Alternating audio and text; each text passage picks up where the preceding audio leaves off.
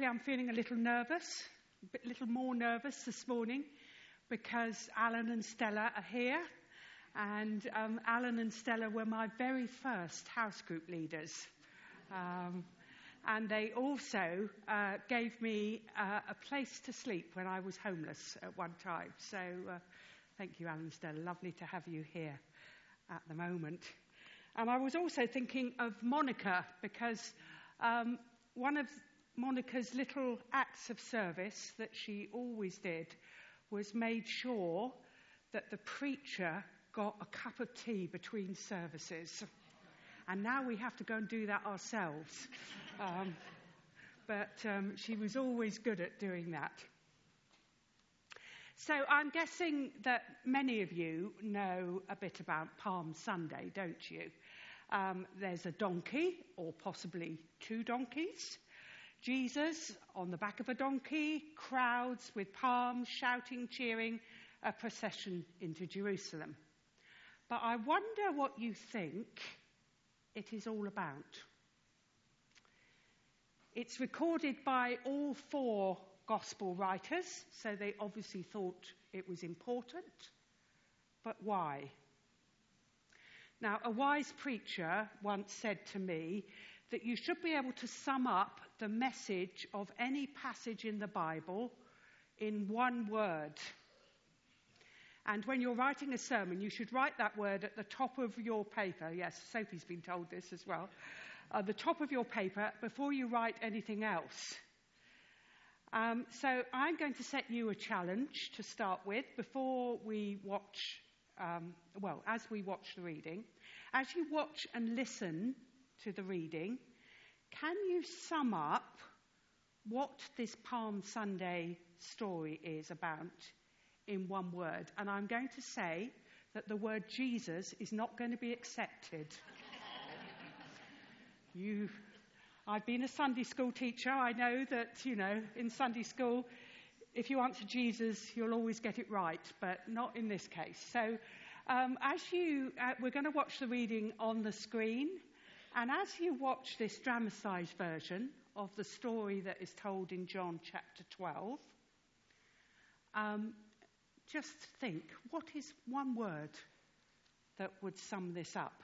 I also just ought to say that it's a slightly different version because I've taken um, a longer bit of John 12 because it's got the bit about Jesus' anointing just before the bit about him coming into Jerusalem because I think they are connected. Okay, so is it possible? Have we got, the, technology? got the technology? Brilliant. I'll get out of the way.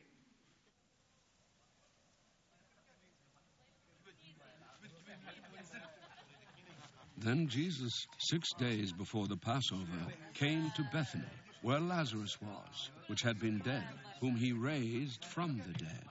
There they made him a supper, and Martha served. But Lazarus was one of them that sat at the table with him.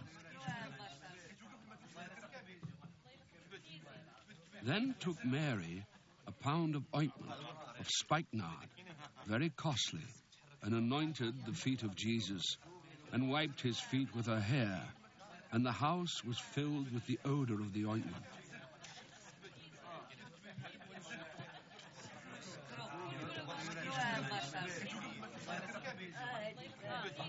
Then saith one of his disciples, Judas Iscariot, Simon's son, which should betray him, Why was not this ointment sold for three hundred pence and given to the poor?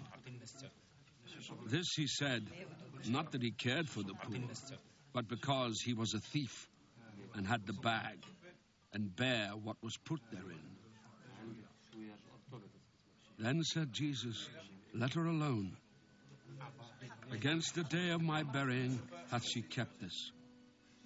For the poor always ye have with you, but me ye have not always.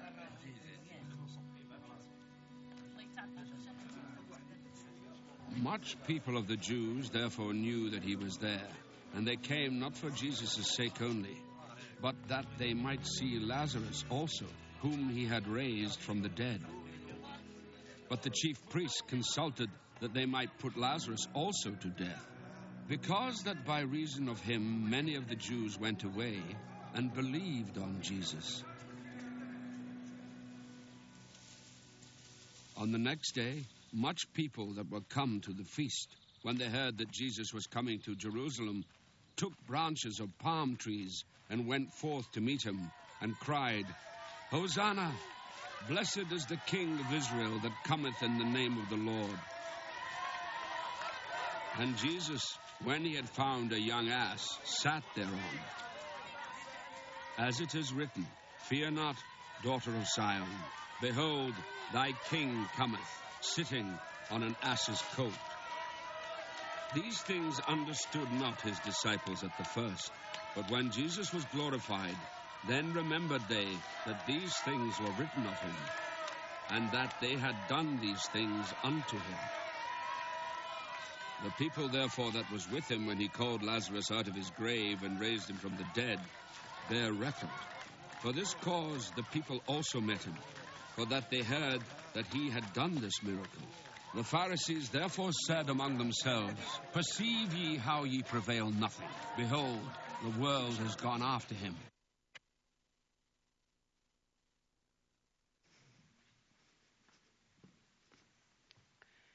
Okay, not only did you get it, I think you got it in the authorized version as well. So there you are. Um, all right. Was somebody, has somebody got the mic? It's still here. Would you like to just do a little scamper for me? Okay, one word, only one word. What is that story about? Is anyone going to be brave enough to put their hands up and say, oh, yep, Chris Higgins. Welcome back, Chris. Oh, no, somebody else. Humility. Humility. Is that what you said? Yeah. Fulfillment. Fulfillment. I was going to say the same. One more. Alici? Kingship. Kingship. Okay, there's several sermons there. Come on, Simon. I was going to say serenity. Serenity. Serenity, kingship, fulfillment, humility. Oh no, not the vicar. Anointing. Mm-hmm. Anointing. Okay. We might not cover all of those today. Shall I tell you my one word? So you can keep me to it. My word is mercy. We will get round to that, and I hope you will see where that fits in later on. Okay, for John, I think this story is partly about majesty. Did we have that word? Majesty. Jesus as a king. Somebody mentioned kingship. Uh, verses 12 to 15 of this passage in John chapter 12. The next day, the great crowd that had come for the festival heard that Jesus was on his way to Jerusalem. They took palm branches and went out to meet him, shouting, Hosanna! Blessed is he who comes in the name of the Lord. Blessed is the King of Israel. Jesus found a young donkey and sat upon it. As it has been written, Do not be afraid, O daughter of Zion. See, your king is coming, seated on a donkey. So, this public entry into Jerusalem is a coronation procession, a victory procession. And most of those quotations that are used in that passage are from Psalm 118, which is a great processional song of triumph that the pilgrims chanted as they approach Jerusalem. Open for me the gates of the righteous. I will enter and give thanks to the Lord. Blessed is he who comes in the name of the Lord. From the house of the Lord we bless you. With bows in hand, we join in the festal procession. But other bits remind us of the prophecies of the Old Testament prophet Zechariah. Rejoice greatly, O daughter of Zion. Shout, O daughter of Jerusalem. Your king comes to you, righteous and victorious, lowly and riding on a donkey. He will proclaim peace to the nations. His rule will extend from sea to sea, from the rivers to the ends of the earth. So here comes the king. They are waving their palms. There are cloaks thrown on the ground. There are crowds following. There is cheering and shouting and singing. I reckon we are about to become very familiar with that in the next few weeks and months. Coronation processions to the Abbey and from the Abbey. And traditionally, processions like that had a purpose. I have no idea what the one we're going to see this year will look like. But it's not just to show off the power and riches of the king but it also, in days before television and photographs, it was to let the people see their king so that they could recognize him and acknowledge him. And that is partly what this procession is also about. Here he is, people of Israel. Here is your king. Will you serve him and will you follow him? So there's something about majesty, kingship, in this story. But there is also something else going on in this story, as I think you picked up when you were thinking about it. Because this Jesus is a different type of king, isn't he? He's not leading an army into Jerusalem He's not seated on a war horse, he's on a donkey. And somebody mentioned the word humility. Victorious Roman generals were awarded a triumph, um, which was a glorious procession into Rome with men and chariots, uh, showing off their military might and their plundered gold and their captives following alongside. But this is nothing like that, is it? Jesus isn't a leader or a king like that. But he is seen as powerful. In this gospel, John, I, I hope you noticed that from the reading in the way that we saw it. John makes a specific link between the raising of Lazarus from the dead which had just happened in Bethany, and this procession into Jerusalem. Now, the crowd that was with him, says John, when he called Lazarus from the tomb and raised him from the dead, continued to spread the word. And many people, because they had heard that he had performed this sign, went out to meet him. So the Pharisees said to one another, See, this is getting us nowhere. The whole world has gone out after him. So, that last sign of Jesus, that amazing miracle of raising someone from death to life, bringing a dead man to life and t- bringing him out of his tomb, well, that had convinced many people that Jesus was not just a provincial teacher or a small scale miracle worker, he was the long awaited Messiah. Surely only the Messiah could raise people from the dead. And perhaps many of them had seen it, had stood there as Lazarus walked out from the tomb and was unwrapped from his grave clothes and perhaps many of them knew the family because they only lived two miles from Jerusalem. And notice that it is that miracle that had scared Jesus' opponents. His opponents in the Jewish religious establishment were now in open opposition and plotting against him. And how ironic and almost prophetic is that last phrase in the chapter from the Pharisees. Look how the whole world has gone after him. And if you read on in John's Gospel, you will see that the next thing that happens is some Greeks come to say, We want to see Jesus. Yes, Jesus is for the whole world. The whole world is asking after him. But as there is so much uh, in this story, there is yet another layer of meaning.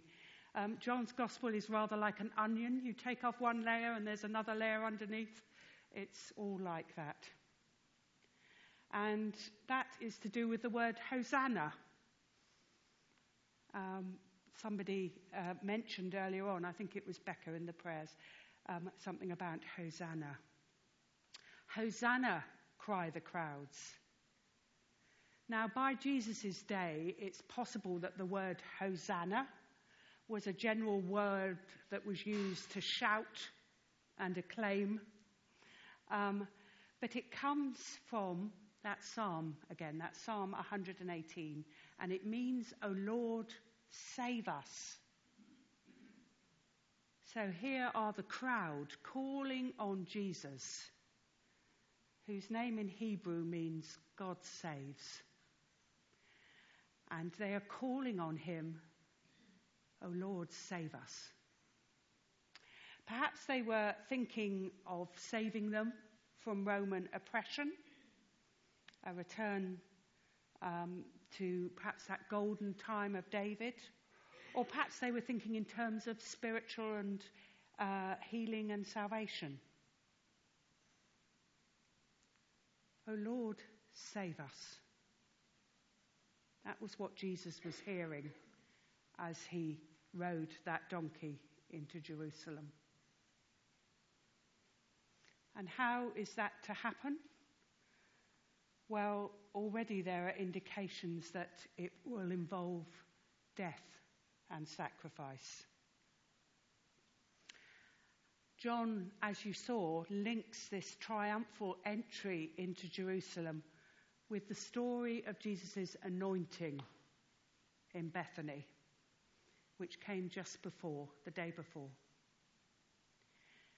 And that story is a story with a sense of foreboding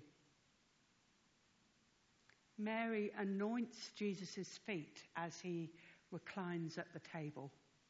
And this causes a dispute among the disciples, and that brings Judas out into the open, showing his discomfort and anger about the way things are going. And that would soon lead to Judas deciding to betray Jesus. So, was Mary's anointing just a gesture of welcome or a thanksgiving for the restoration of her brother Lazarus? Or was it a sign of something more? As anointing is also associated with crowning and kingship, as we will find out. Anointing indicates being set aside for a specific purpose by God a consecration to holiness, an outpouring of God's Spirit on one person for one purpose. And the word Messiah literally means the anointed one. And here Jesus sees that anointing as an anticipation of his death, because the dead were also anointed with oil. Mary has saved the perfume for his burial, he said. You will not always have, you, have me with you, he warns his disciples. So there's something about a coming death here.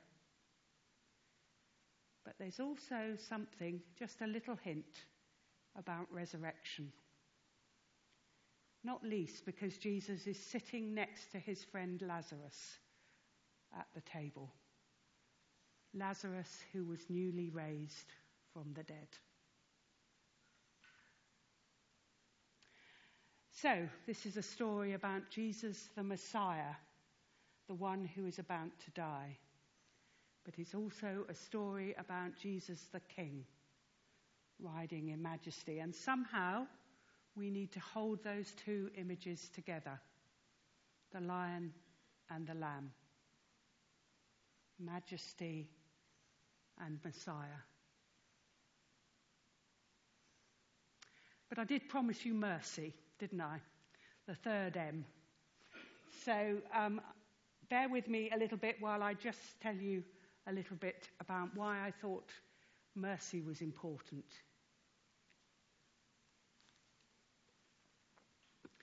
Um, I think I preached on um, Palm Sunday about five times, uh, taking all sorts of different aspects of it.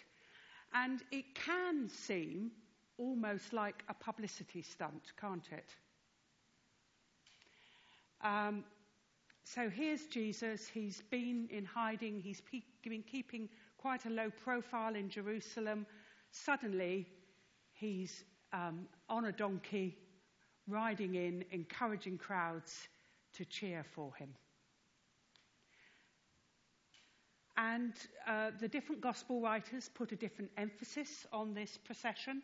Um, for Matthew, it's about fulfillment, fulfilling Old Testament prophecies. For Mark, it's about the blindness of the Jewish people and how they don't recognize Jesus. For Luke, it's about Jesus' compassion as he weeps over Jerusalem. And for John, it is about the true King of Israel riding into his city, facing all that is to come. For all of them, it's the start of this final climactic week in Jesus' life and ministry where everything is going to come to a head, everything is about to be explained. This is the week that changed the world. Now, I have never really been comfortable with the idea that Jesus came out of hiding and set up an elaborate show just so that he could be seen and applauded. That didn't seem to fit with the Jesus I saw elsewhere. And I think I've come to see it slightly differently this year. Because I now think it's an enormous act of mercy on God's part. It's the covenant God giving an enormous act of mercy. Bear with me a moment if you're thinking, where's she going with this? Um, the word for mercy in the Old Testament is hesed, and it's sometimes translated loving kindness or steadfast love. It is the steadfast, persistent, never ending love of God that refuses to give up on his people, his people Israel, even when they turn from him or reject him or betray him or despise him. It is God's mercy that we see again and again and again and again throughout the whole of the Old Testament. That is the way he loves Israel. And since we are now included in his covenant, that is the way he loves us. And mercy is a fundamental characteristic of God, part of his nature. He cannot deny his nature. Um, love and mercy, the essence of God. God is the Father of all mercies, says Paul in Corinthians. And the whole mission of Jesus is about giving Israel a chance to recognize their Messiah and turn back to God. It is a mercy mission. And this is its climax, happening exactly as was prophesied, and the Jewish people knew their prophecies. Here is their king, here is their Messiah coming to Jerusalem, riding on a donkey, the crowd surrounding him and shouting for him. It is Israel's last chance to recognize and acknowledge him as the one they have been waiting for. And the tragedy is that most of them didn't. And that is what makes Jesus weep in Luke's account. Some shout for him now, but will be shouting against him in a few days' time. Others in the religious establishment, those who especially ought to have welcomed him, just see him as a threat to be exterminated. And as we shall see, the events of this week move inexorably towards Jesus' death on a cross on Friday. And many thought that would be the end of this story. So I want to end with the glimpse this story gives us into the mercy of God. God is always longing for his people, Israel, and now a wider definition of his people. He is always longing for his people to return to him. And he is always giving them another chance.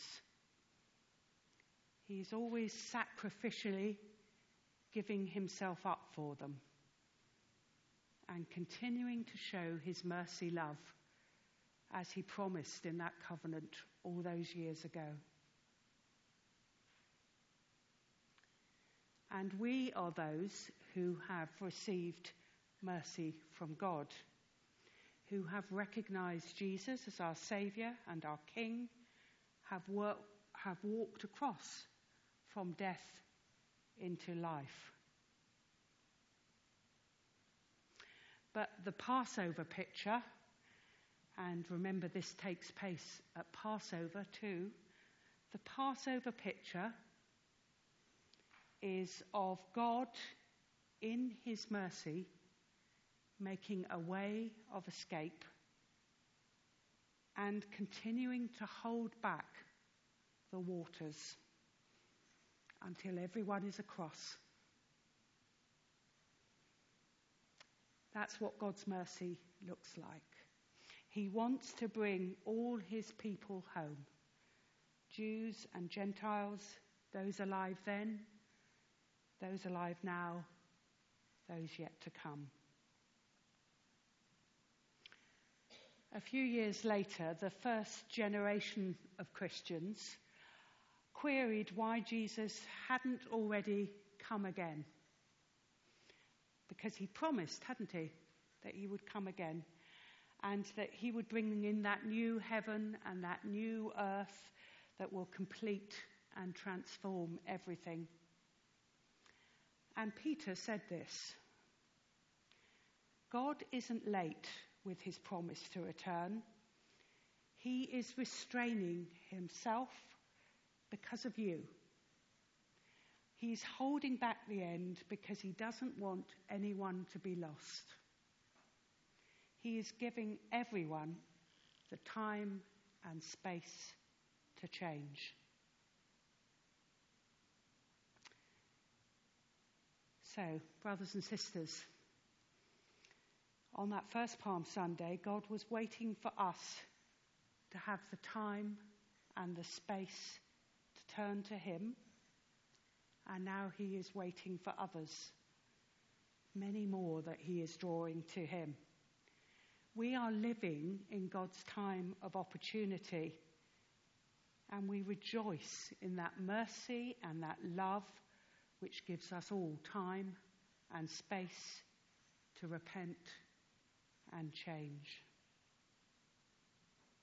So, Palm Sunday, the majesty of a king, the meekness of a Messiah who is prepared to die for us. And the mercy of a God who gives us time to change. Let's pray.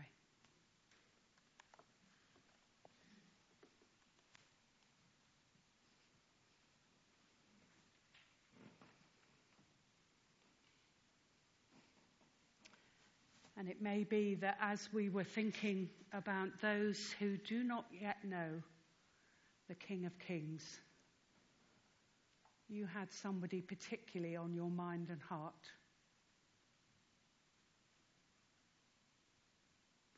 And if so, would you like to hold them out in your mind before God? Perhaps name them.